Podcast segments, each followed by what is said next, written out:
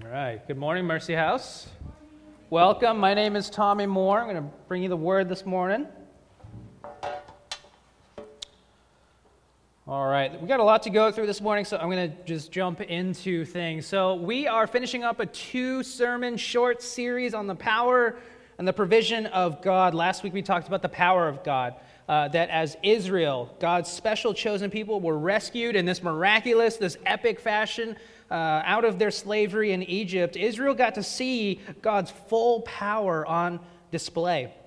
So here was the world's most fierce economic and military power, and God just swatted them away like some gnats. And when Egypt was chasing Israel with their powerful horses and their chariots, God flushed them down the toilet, kind of literally in the Red Sea, and they sank like lead to the bottom of the water.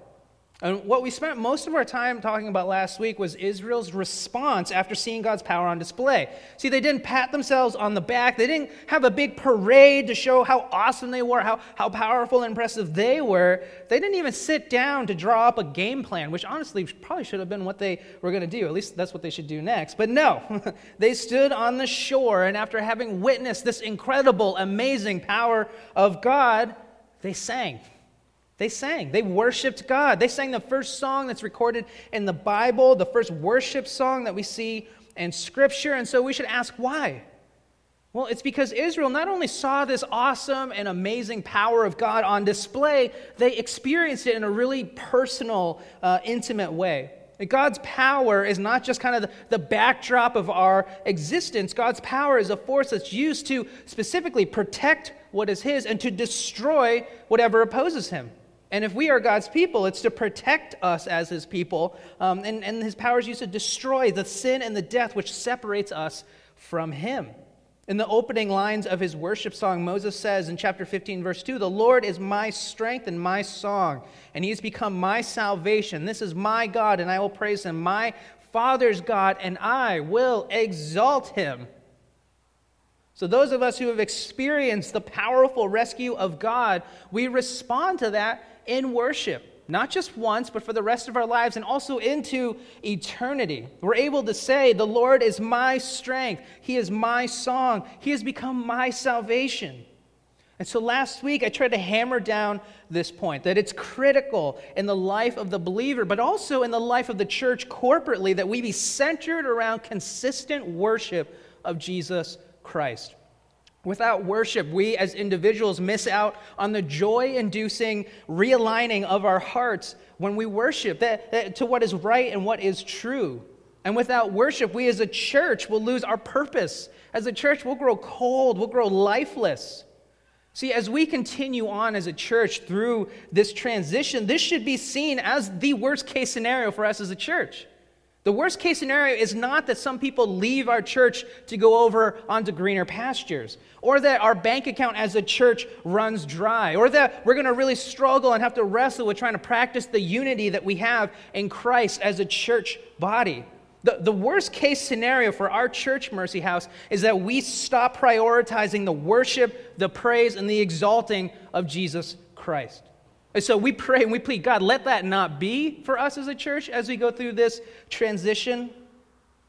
And so this morning, we will continue following the story of Israel into chapter 16. And something to keep in mind is that Exodus tells a story of Israel's relationship with God, uh, which is meant to be symbolic of our relationship with God how God interacts with Israel as a nation. It helps us understand how God interacts with us here today. And, and what we'll see is that as Israel enters into a relationship with God, God begins working right away to take care of Israel, but then also to begin this process of being sanctified and being grown and matured as a people. And so, as you follow along, God rescues Israel from Egypt in this miraculous way. And we have the first spontaneous worship session recorded in the Bible. Everyone's super amped, everyone's super hyped until they turn and realize that what awaits them is not green pastures and paved roads, it's actually a wilderness, a desert. And the green pastures and the paved roads are literally on the other side of the sea that they just crossed over into. And you can imagine, they're like, uh, like, are we where we're supposed to be right now? Did someone take a wrong turn? Like, this can't possibly be the way forward. But for Israel, it is.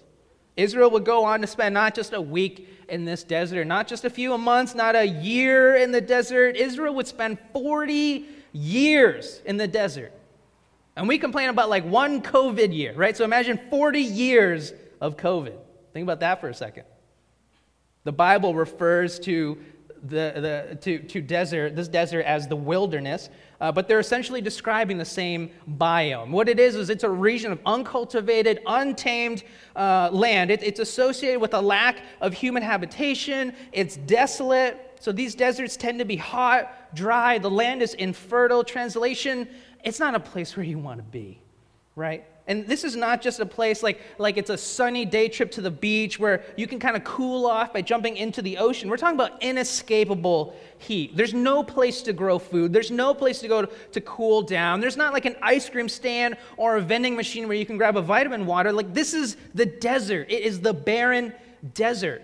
And as you hear about this, it's peculiar that God would rescue Israel from Egypt and then place them into a desert.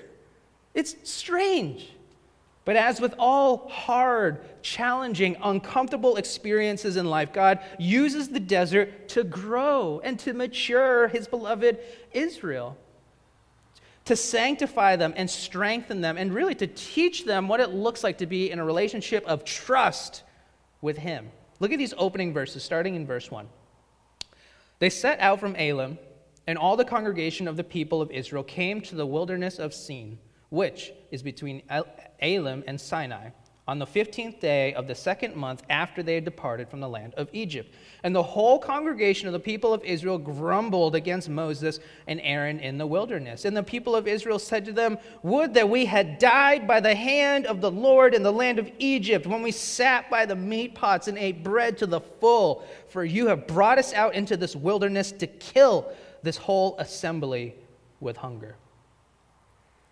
So the people of Israel spend a couple of months wandering around in the desert and they get hungry, which is understandable. They've exhausted all of their supplies, which literally was what they were able to carry on their backs.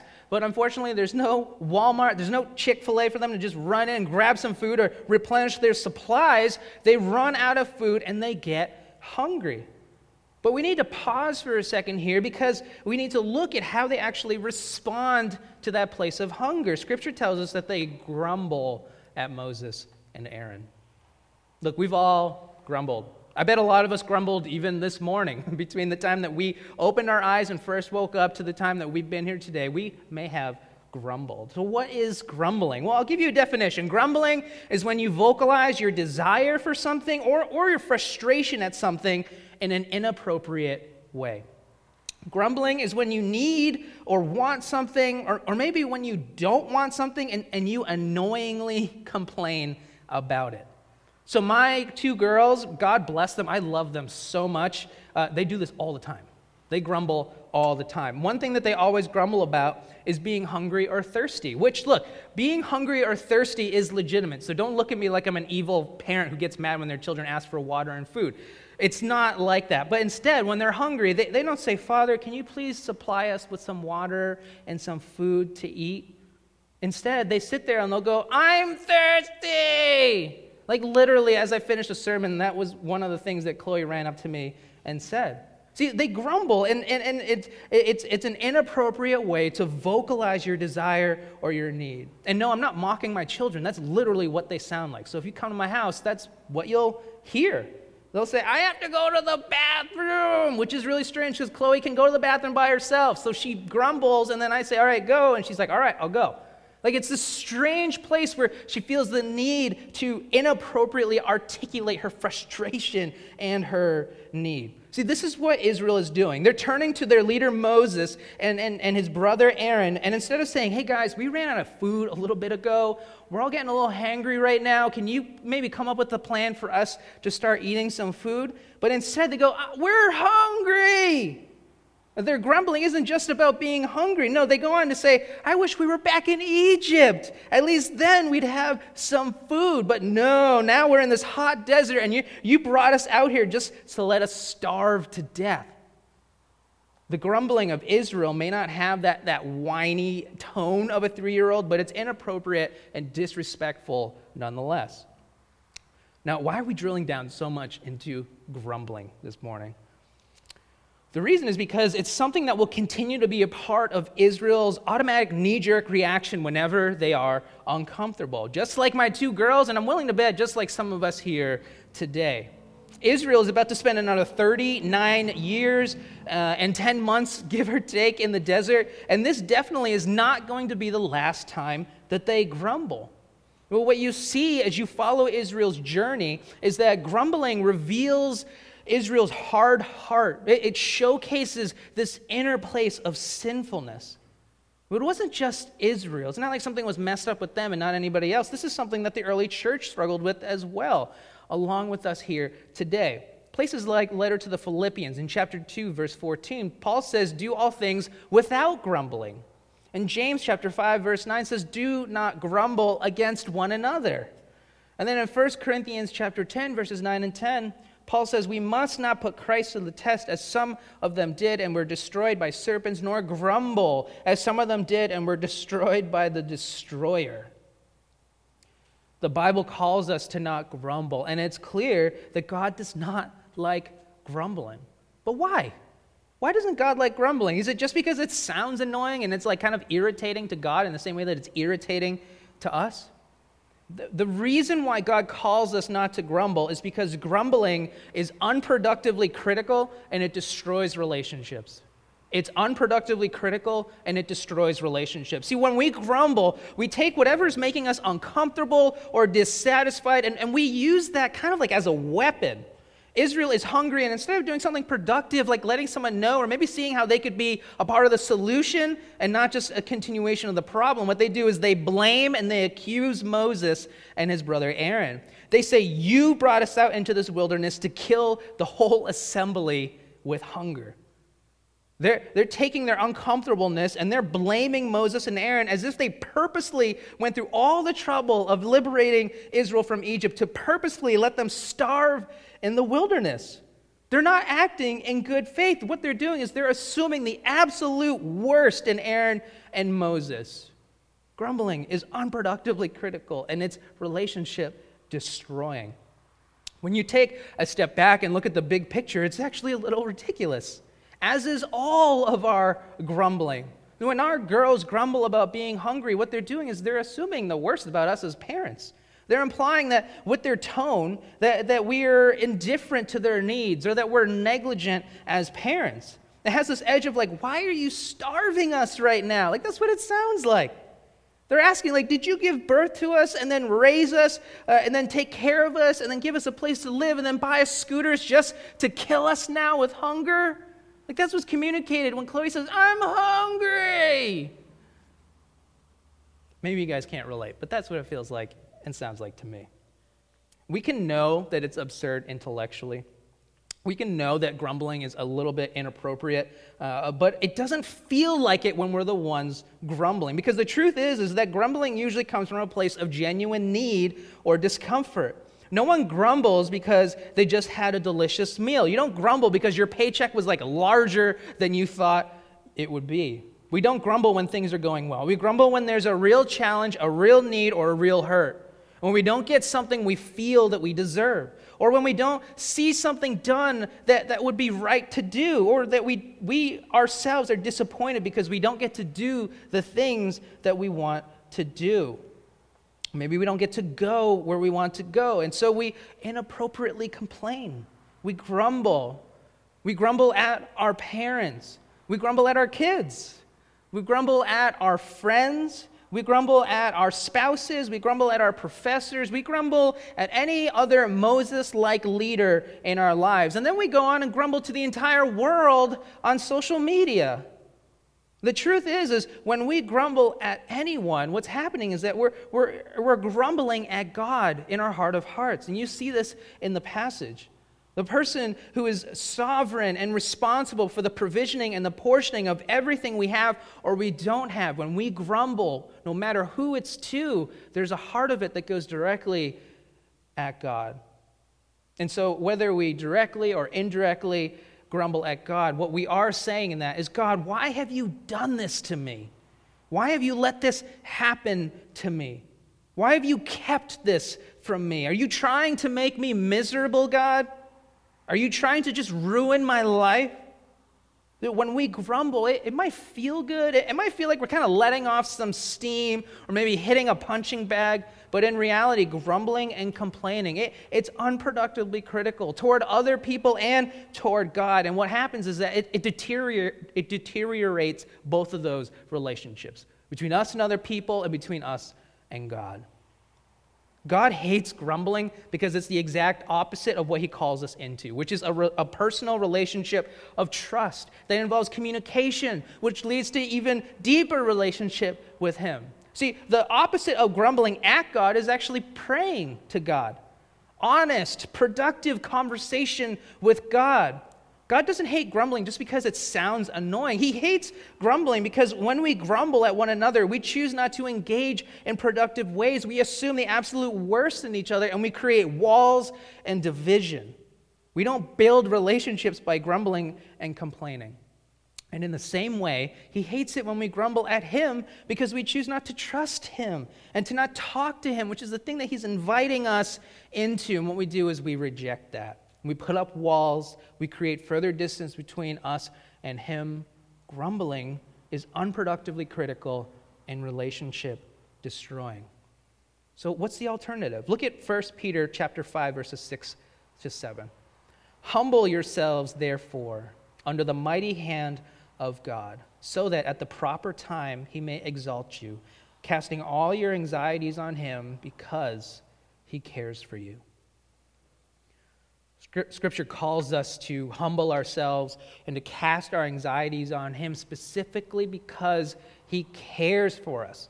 God caring for His people is a big deal, and it's the motivating factor that draws us into humble conversation with God. God cares about Israel. So remember, God chose Israel. Israel is His special people whom He cares for, He protects, He defends. And as people of God, God cares about us. Despite what it may seem like, despite what it might feel like, and despite what it might even look like, God's heart and his motivation is to not to, to try to kill you or to make you miserable or to ruin your life. And so here's my challenge to you, Mercy House. Don't grumble, but be humble and pray. I did not mean for that to rhyme, but that is what I'm challenging with this morning. Tough crowd this morning, huh? Not a peep from you. Don't grumble, but be humble and pray. See, there's never a shortage of things to grumble or complain about because there never seems to be a shortage of needs or desires that we have. There's never a shortage of things that we want, things that we want to happen. My hope is that as we grow and mature as a church, that each of us would also be able to have the maturity to see the destructiveness of grumbling. Not to dismiss the needs and desires of our hearts when they aren't met, but to approach God and other people in, in healthy, edifying, humbling, relationship building ways. And so, Mercy House, let us not accuse God for things that make us uncomfortable or sad or disappointed or upset. But also, this isn't a, a call to just stuff things down and never address them. That is a whole nother rabbit trail that leads to bitterness and resentment and depression and despair. But instead, bring them to God. Cast your anxieties on Him by humbling yourself and through prayer, which is just conversation with God, and lay them at God's feet. Because why? Because He cares for you. God invites us into a relationship that's founded on His love and His care for us, which beckons us to trust in Him. It requires a humility, for sure. We're surrendering what we think is best for us and trusting in His kingship and His lordship over us, and that requires humility. But at the same time, this is an incredible perk of what it means to be God's people. We have access to a relationship with God where we can pray to Him. How different our lives, our world, our, our church, our community would be if instead of grumbling, we sought to be humble and to pray and converse with God. Now, one way of knowing that God cares about us is seeing how He responds to Israel's grumbling. Look at verse 4 of chapter 16 in Exodus. Then the Lord said to Moses, Behold, I am about to rain down from heaven for you. Sorry, rain bread down. rain bread from heaven for you, and the people shall go out and gather a day's portion every day, that I may test them, whether they will walk in my law or not. On the sixth day, they, uh, when they prepare what they bring in, it will be twice as much as they gather daily. So Moses and Aaron said to, the, to all the people of Israel, At evening you shall know that it was the Lord who brought you out of the land of Egypt. And in the morning you shall see the glory of the Lord, because he has heard your grumbling against the Lord. For what are we that you grumble against us? And jump down to verse 10. And as soon as Aaron spoke to the whole congregation of the people of Israel, they looked toward the wilderness, and behold, the glory of the Lord appeared in the cloud. And the Lord said to Moses, I have heard the grumbling of the people of Israel. Say to them, At twilight you shall eat meat, and in the morning you shall be filled with bread. Then you shall know that I am the Lord your God. What a sweet, gracious, tender response. God shows his care for Israel, even though they grumbled, even though they're accusing God of saving them to Egypt only to kill them through starvation by providing for them exactly what they need. See, you may have heard this story before of bread coming down from heaven, but I want to remind you like, this is not a fairy tale, this is not a myth or a fable meant to just teach some sort of moral lesson. God miraculously rains down bread from the sky every single day for them to eat. Every morning they'd wake up and they'd see it on the ground around their tents. And you may be asking, what is it? Well, Israel had the same question. Look at verse 15. When the people of Israel saw it, they said to one another, What is it? For they did not know what it was. And Moses said to them, It is the bread that the Lord has given you to eat. And so they wake up and they see it for the first time, and the first thing they say is, What is it? And Moses like, That's the bread that God said that was going to rain down. And because they were being super creative, they called it manna, which in Hebrew means, What is it? But what was it like, right? That's your question. That's my question. What, what did it look like? What did it taste like? Verse 31, if you jump down, it says, Now the house of Israel called its name manna. It was like coriander seed, white, and the taste of it was like wafers made with honey. That sounds pretty good. Translation It is a delicious, good loaf of bread. We see it talked about in the Psalms, Psalm chapter 28, verse 23.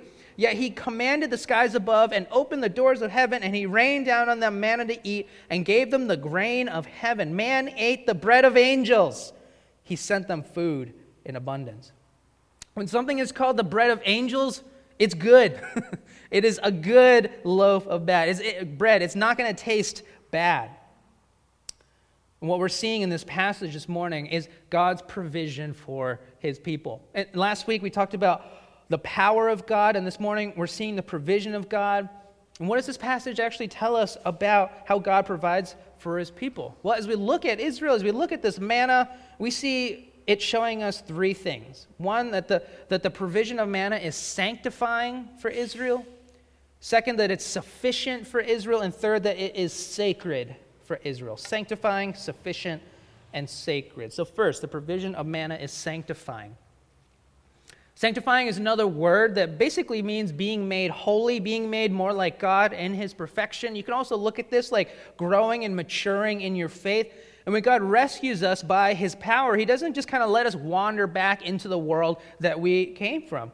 When God rescues us, he, he, he brings us into a relationship. And so that moment of rescue begins our walk with God. And that walk is through the deserts of life under the sun on this earth. And in that process, it is sanctifying us along the way until we arrive at heaven to be with Him for all of eternity. Like, that's what it looks like to be in relationship with God. And Israel's experience of relying on God's provision in the desert wasn't just God punishing them or Him being cruel to them, it was teaching them all uh, that, that, that there are things to learn. Um, everything that we're talking about this morning about not grumbling, about being in relationship of trust and being able to have communication with God through prayer. It was sanctifying them, and it was for their good, and it was growing them into what it means to be God's people. Moses would reflect on this later on. After the 40 years in the desert, in Deuteronomy chapter 8, verse 2, he says, And you shall remember the whole way that the Lord your God has led you these 40 years in the wilderness, that he might humble you, testing you to know what, it, what was in your heart, whether you would keep his commandments or not. And he humbled you and let you hunger and fed you with manna, which you did not know, nor did your fathers know, that he might make you know that man does not live by bread alone but man lives by every word that comes from the mouth of the Lord. Every Christian, every follower of Jesus, just like Israel, will be continually tested and challenged out of God's love so that we would grow and experience the fullness of life, joy, and freedom in relationship with God. But this process is not automatic. It's not even very natural. It's often very uncomfortable. As Christians, I think that we need to remember this and understand this that when we do face challenges, trials, and temptations, it's with the very specific purpose of sanctifying us. So it's not a trap. God never tempts us, but God does allow us to be tempted in order to face challenges so that he, we can learn what it means to walk in God's provision of strength and of grace, trusting in Him all the way. In relationship with Him, that's what it looks like. Israel's hard lesson of needing to trust in God's provision, it was for their good because it was teaching them how to live in this relationship with the God of the universe. Okay, well, if this is true, what lessons are they actually getting from this challenge? Well, first, it's to not grumble, but to pray, which we already talked about, but it's also to learn that God's provision for them is sufficient. God's provision for them is sufficient. Look at verse 16. This is what the Lord has commanded Gather of it, each one of you, as much as he can eat. You shall each take an omer according to the number of persons that each of you has in his tent. And the people of Israel did so. They gathered some more, some less. And when they measured it with an omer, whoever gathered much had nothing left over, and whoever gathered little had no lack. Each of them gathered as much as he could eat. And Moses said to them, Let no one leave any of it over until the morning. But they did not listen to Moses. Some left part of it till the morning, and it bred worms and stank. And Moses was angry with them. Morning by morning, they gathered it, each as much as they could eat. But when the sun grew hot, it melted. God gives them really simple instructions. Each morning, wake up, grab the manna you need for the day, for everybody in your house. On the sixth day, make sure you take a double portion so you can have a Sabbath or a day off of rest and worship of God. That's about it. Like, those are the basic instructions. Now, what's unique about this provision in the desert for Israel is that they don't have to work for it. Like, even for us today, you need to labor and to toil to put food on the table. At least someone in your family has to labor and toil to make sure that there's food on the table. For Israel, it was a miraculous provision for them. It was free, it, it was a gracious gift that they didn't need to work for. But here's the challenging kicker to their lesson God provided what they needed. So, no more and no less. For Israel, this was inevitably hard, as I'm sure it would be for, for any of us. It's hard to be given food for just the day and then to wonder, is this going to come again tomorrow? And so we read that some of them didn't listen, and, and maybe more appropriately, some of them didn't trust in God, and they tried to hoard some extra. But what happened when they did? You see this in verse 20. But they did not listen to Moses. Some left part of it to the morning, and it bred worms and stank, and Moses was angry with them.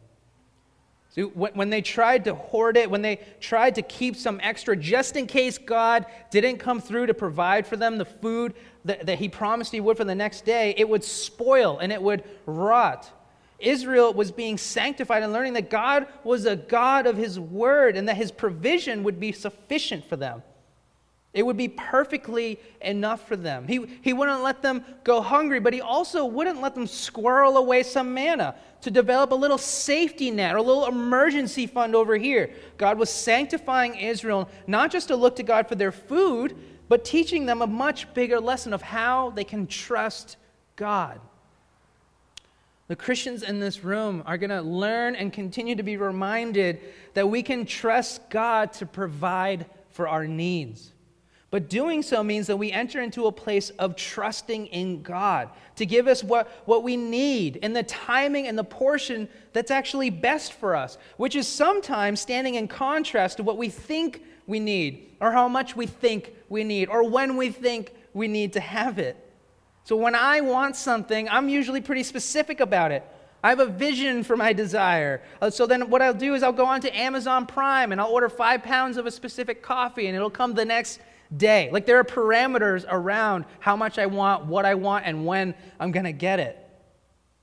But when we enter into a relationship of trust with God, It's difficult. God is not just a butler that you can make a shopping list for. God's provision is always on His terms for our good. And this is hard, Mercy House. This is hard. You see this being communicated even by Jesus in Matthew chapter 6 when Jesus is teaching his disciples how to pray.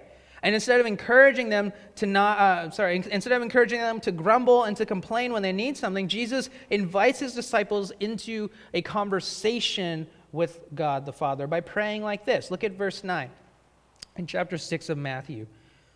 Our Father in heaven, hallowed be your name, your kingdom come, your will be done on earth as it is in heaven. Give us this day our daily bread. Give us this day our daily bread. I think this immediately begs the question is it a coincidence that Jesus is teaching his disciples how to communicate through prayer and that that prayer includes this humble request for daily bread? Absolutely not. Like, this is why I love the Bible. The Bible is one story from the beginning to the end. It has different authors across different time periods and different places, but it is telling one cohesive story from Genesis all the way to Revelation. That's the beauty of God's Word, which allows us to treasure it, to trust it, knowing that it's consistent throughout. And here's where you really need to pay close attention is that the lesson about God providing sufficiently, it's less about the things we have or the food that we eat or, or, or, or anything that, that, that is material in, in our world, and it's more about a relationship with God. What the story about manna is not telling us is that if we follow God, we're going to wake up with a loaf of angel bread on our lawn every morning. Like, that's not the moral of the story. It's, it's not a story where the lesson is that if we just trust God, He's going to give us money, He's going to give us toys, He's going to give us any of the trinkets that we want. The core truth behind this passage, and you need to look and see and focus in on this because it's so important. The truth that God is wanting to teach us in this passage is that He Himself is sufficient. That in Him we have all that we need. That being in relationship with our Creator gives our soul what it was made to feed on. It's not about acquiring material wealth or promises of riches or saying that Christians are never going to go hungry. No, it's, it's about the fact that when you are rescued from your sin and brought into a relationship with God, you have everything you need for all of eternity, period. That's the message of this passage. That's what Moses even said as he was reflecting back on the purpose of manna. We read this earlier, but look again Deuteronomy 8, verse 3. And he humbled you and let you hunger and fed you with manna, which you did not know, nor did your fathers know, that he might make you know that man does not live by bread alone, but man lives by every word that comes from the mouth of the Lord. It was never about bread. There's more to life than food, than wealth, than possessions. What Moses is getting at, what I'm trying to communicate here this morning, is that while we may think that our greatest need is food or shelter to keep us alive and to keep us safe, we have an even greater need than that. And that need is only met and found in Jesus Christ. Which brings us to our last point for tonight. God's provision of manna is sanctifying for Israel, it's sufficient for Israel, and lastly, here, it is sacred. It is sacred. Read these last verses with me in verse 32. Moses said, This is what the Lord has commanded. Let an omer of it be kept throughout your generations, so that they may see the bread with which I fed you in the wilderness when I brought you out of the land of Egypt. And Moses said to Aaron, Take a jar and put an omer of manna in it and place it before the Lord to be kept throughout your generations. As the Lord commanded Moses, so Aaron placed it before the testimony to be kept. The people of Israel ate the manna 40 years till they came to a habitable land. They ate the manna till they came to the border of the land of Canaan. God tells Moses, I want you to take some of the manna, I want you to put it in a jar, and I want it to remind you of what you're learning here. Again, this ties back to the fact that this is not like a meaningless challenge for them. It's not like a trivial hardship. It had the purposeful point of sanctification for Israel. And God wanted them to always remember it. That manna was sacred. And it wasn't just sacred because it was a loaf of angel bread from heaven. It was sacred because it was a prophetic object lesson that would point forward. It would foreshadow the coming of Jesus and spoke to what Jesus would do for all of us. See, in chapter 6 of, of John, Jesus is talking to the crowds. And there's these crowds that are following, and they're looking for a show out of Jesus. They, they want to see miracles, they want to see signs, they want to see wonders. And they're telling him, you know what, we should only listen to you. We, we can only kind of give you legitimacy if you can prove with some sort of miracle or supernatural thing that we should listen to you. So let, let's see the show. And they're kind of egging him on. But in verse 31, this is what Jesus says. He says, um, our, I'm sorry, this is not Jesus. This is the crowd. They say to him, Our fathers ate the manna in the wilderness, as it is written, He gave them bread from heaven to eat. So they're saying, uh, Moses, one of our fathers, he, he was special. He made bread come out of heaven. And Jesus gives them a little bit of a history lesson in verse 32. Jesus said to them, Truly, truly, I say to you, it was not Moses who gave you the bread from heaven, but my Father gives you the true bread from heaven. This is what we just read this morning in Exodus chapter 16. Moses and Aaron weren't the suppliers, excuse me, of this miraculous bread. It, it was actually God who was raining it down. So if you were there, you'd be able to correct them and say, actually, it was God, not Moses and Aaron.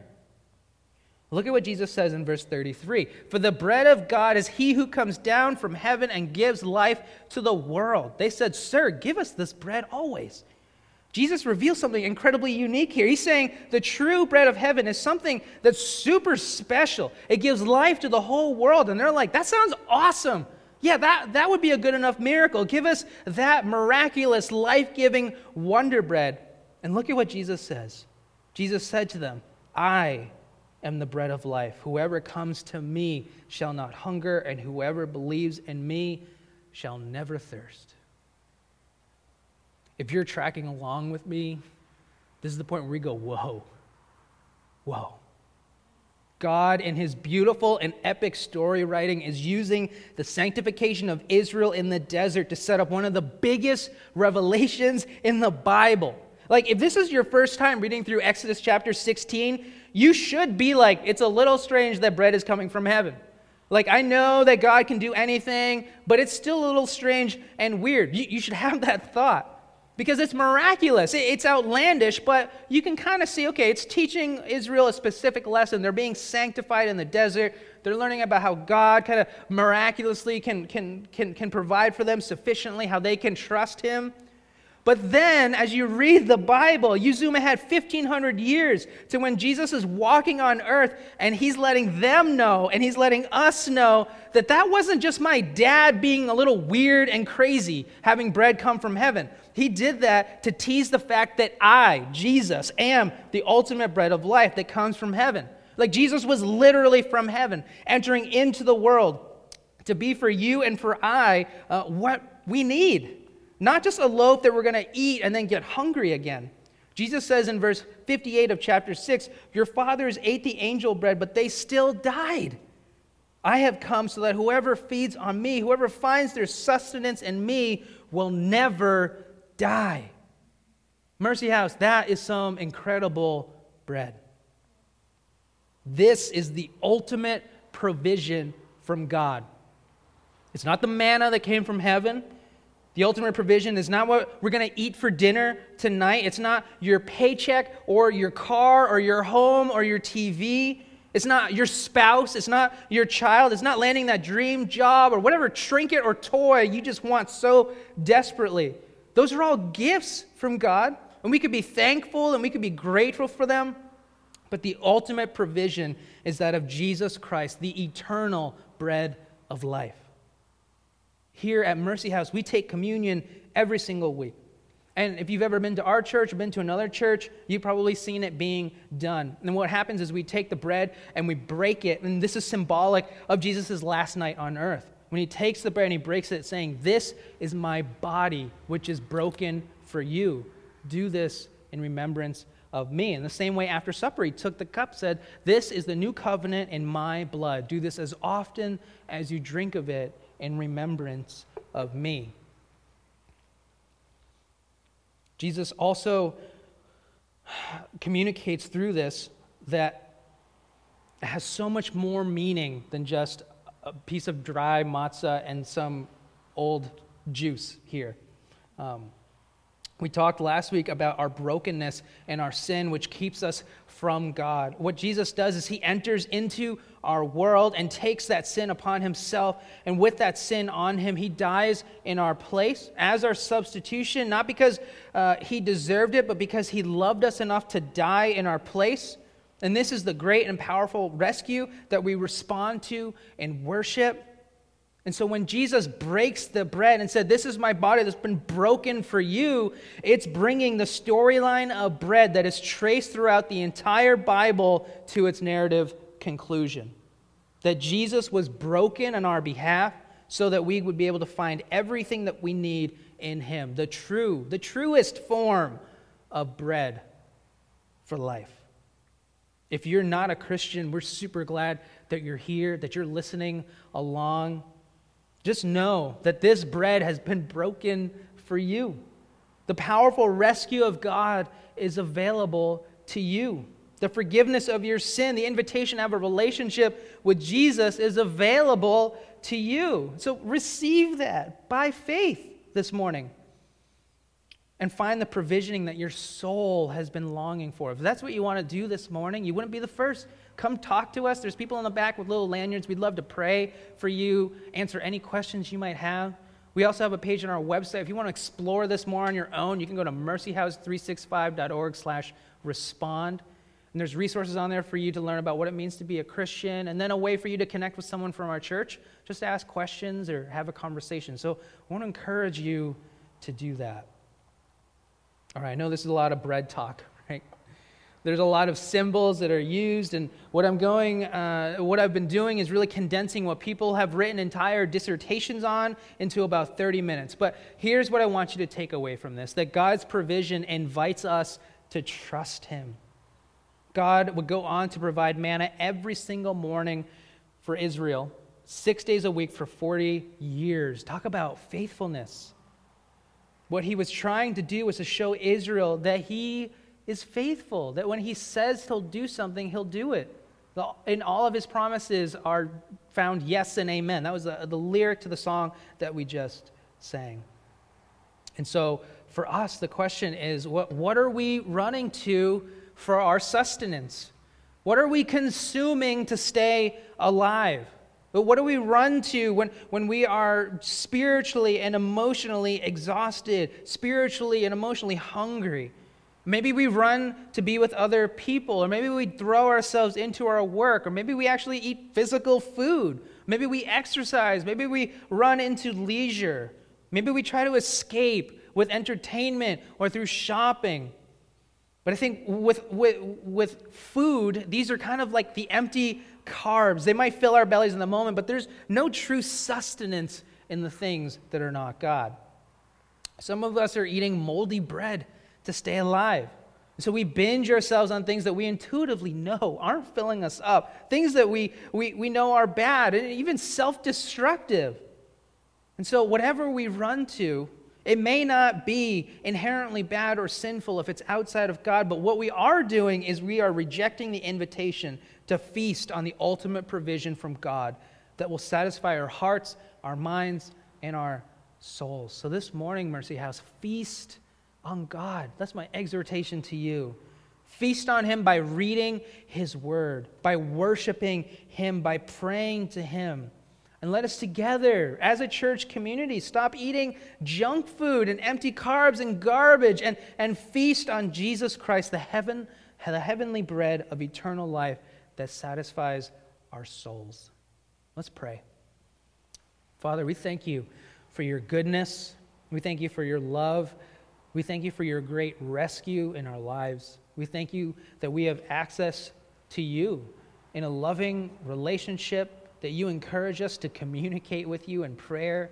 Lord, would we see that for the value that it is and, and take you up on that offer to cast all, our, all of our anxieties on you?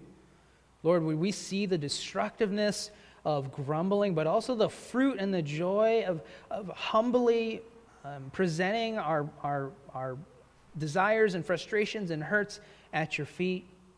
I pray for us as a church that together we would not lose sight of worshiping you, God.